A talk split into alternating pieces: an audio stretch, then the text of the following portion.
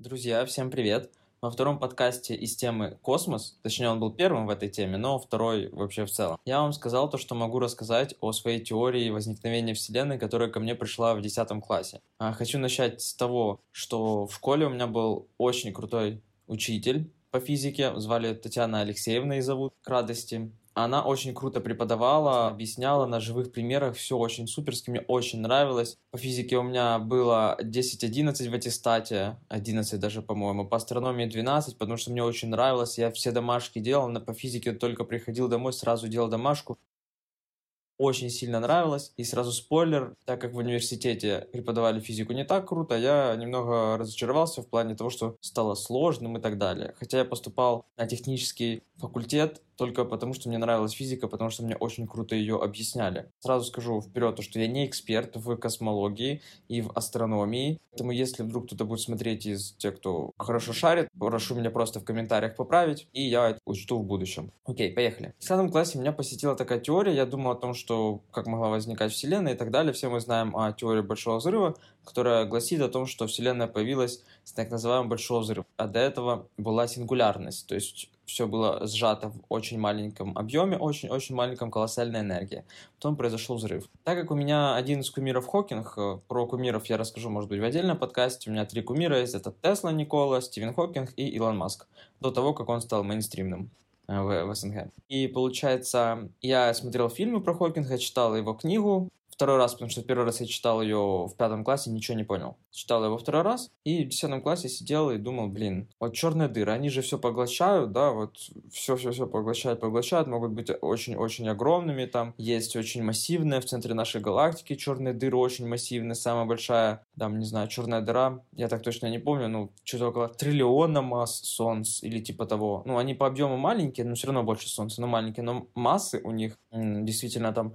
триллионы, миллиарды масс Солнц, очень огромные. Так вот, я вот подумал, а, возможно, ну что будет, если черные дыры поглотят все вокруг себя? Допустим, они там могут э, между собой сталкиваться, поглощать друг друга, это тоже доказано, все это есть.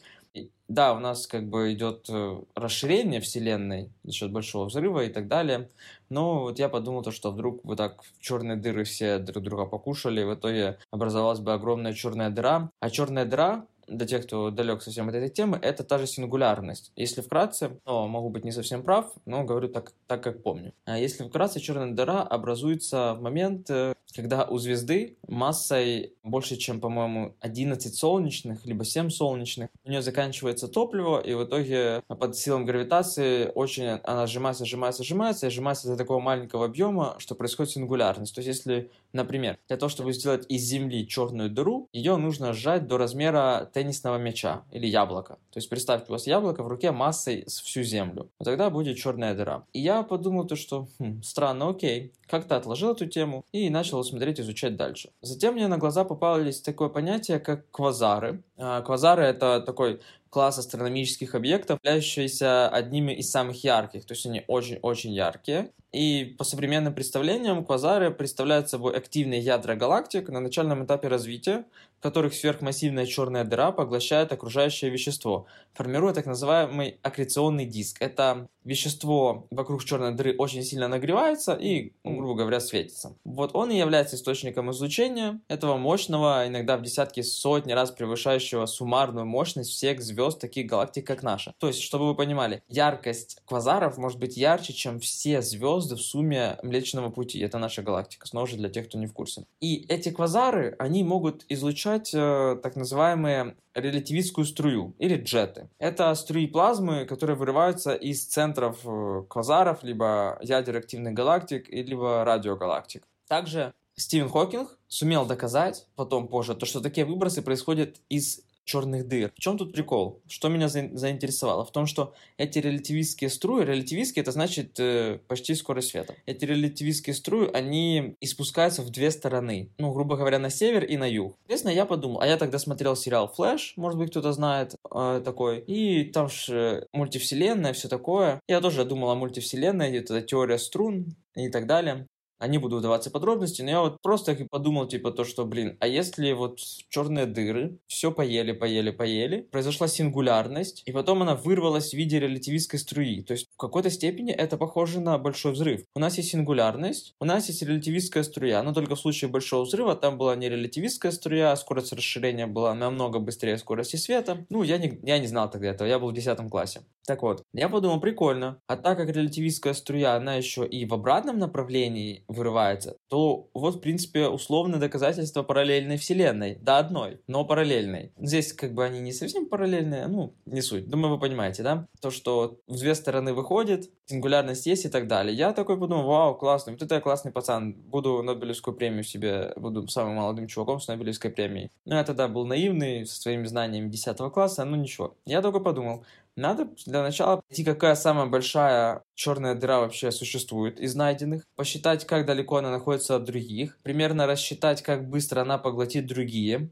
черные дыры и вообще вещество. Я использовал такие понятия, как, по-моему, постоянная Хаббла или типа того. Нет, там черные дыры, у нее есть так называемый горизонт событий. Черные, кстати, потому что ну, они не излучают свет. А мы видим объекты только потому, что они могут либо излучать свет, либо отражать его. А черная дыра ни то, ни то не делает. Соответственно, я начал гуглить про горизонт событий. Я начал это все гуглить, искать. У меня где-то даже дома в Кривом Роге, я из Кривого Рога, если что, да. Там есть тетрадочка, где все это записано. Я не знаю, если никто ее не выкинул. Я тогда в свое время зашел в тупик. Там просто 10 класс, как бы мы только логарифмы начинали учить, э, ни интегралов, ни о чем еще речи не шло. И я такой столкнулся с такими понятиями, как интеграл, логарифм. Но я не вундеркинд, там, не всякий, как знаете, был фильм «Одаренная», вроде бы там, где девочка вообще там просто боженька по математике. Я был не такой, и, и как я говорил в прошлых подкастах, я ленивый немного. Но мне было интересно, я пытался все это сделать, гуглил, гуглил, но у меня не получалось, не получалось. В итоге тогда осознал я одну из слабых черт своих, которые я уже избегаю в большинстве случаев. Я тогда не шел на пролом из-за недостатка чего-либо, знаний, денег или еще чего-то.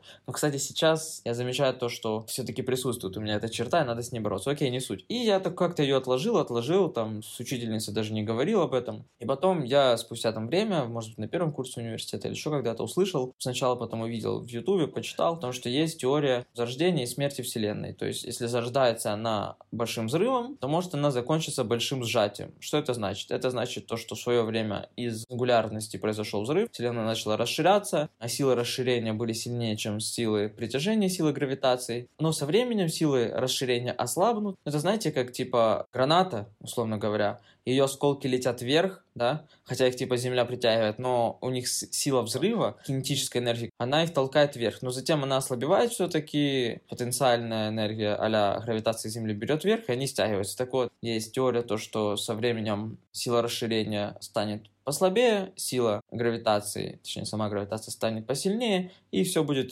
приближаться друг к другу, стягиваться, черные дыры будут друг друга пожирать, пожирать, пожирать. Образуется одна большая черная дыра, приведет к большой сингулярности, то есть большому сжатию. Я потом так удивился, то, что была эта теория, я думаю, блин, капец, как я, как кто-то меня опередил, был расстроен. Потом посмотрел то, что эта теория появилась, по-моему, до моего рождения, а может быть и нет, точно не помню, я попробую вставить, если найду. И вот так вот, так сказать, рассеялась моя мечта о Нобелевской премии. Если вам было интересно слушать, буду благодарен за лайк. А если интересно, как всегда, можете ставить дизлайк, тоже это индикатор мне будет. Пишите в комментарии вообще, кто приближен, не знаю, к космосу, кто думает о космосе. Были ли у вас какие-то теории возникновения либо смерти Вселенной? Как вы относитесь к теории большого взрыва, большого сжатия? Еще есть теория смерти, так сказать, холодная, когда остынет вселенная. Пишите об этом всем в комментарии, я буду читать и, возможно, какие-то другие подкасты буду делать на эти темы. Спасибо всем большое за внимание.